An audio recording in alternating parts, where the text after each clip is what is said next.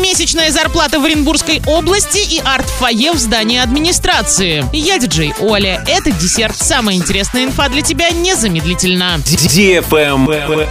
News. Среднемесячная зарплата в Оренбургской области по итогу прошлого года составила 35 тысяч 11 рублей. Эта цифра выше, чем за аналогичный период 2019 года на 6,3%. Самая высокая среднемесячная зарплата у работников организаций, которые занимаются добычей полезных ископаемых – 64 700 рублей. Также высокая средняя зарплата у работников, занятых в производстве нефтепродуктов – 62 800 рублей. А самые низкие среднемесячные зарплаты на предприятиях, которые занимаются общественным питанием и гостиничным бизнесом – 18 700 рублей. В обрабатывающей промышленности самый низкий заработок в сфере производства мебели он составил всего 11 800 рублей.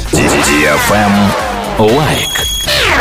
На первом этаже здания администрации Орска открылось арт-фойе. Здесь представлены творческие работы учеников и преподавателей художественных школ и школ искусств города. Картины выполнены в разных техниках. Выставка будет работать две недели. Вход свободный, без возрастных ограничений. Тренды.